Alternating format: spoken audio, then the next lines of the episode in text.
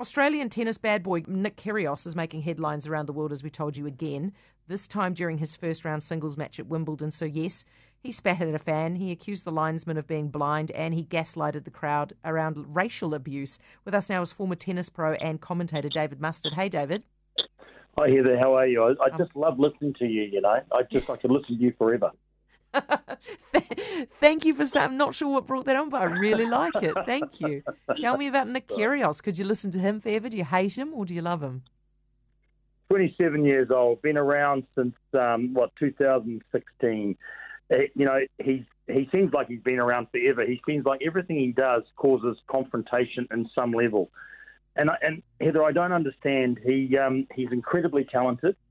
Um, does he use that talent? I'm not so sure. He's always baiting people. He's always got t- sort of double standards.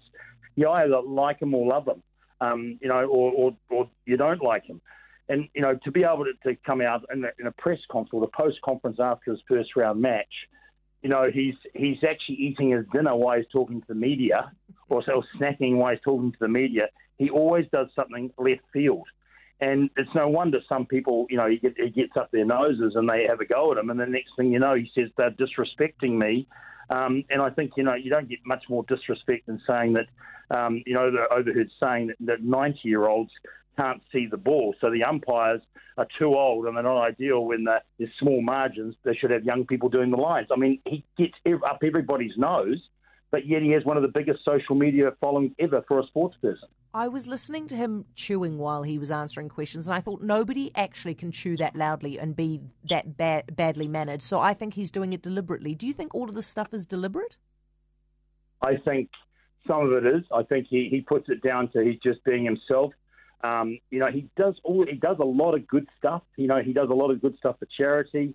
Um, you know, he he generally cares on levels, but I think when he's out there, it's like Jekyll and Hyde. When he's on the tennis court, you know, he, he yabbers to himself the whole time, and um, it's interesting to some, but he just he's always on that on that line, which which just really sometimes just irritates you.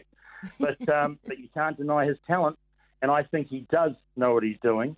Um, you know, and I don't think he, he would say otherwise. To be honest, he says I'm up front with everything. Um, yeah, I, I, I, Heather, he just he just bothers me. But gosh, he's talented. Yeah, I agree with you. Sort of love to hate him. David, you can come back on the show. I like you. David Mustard, former tennis pro and now commentator.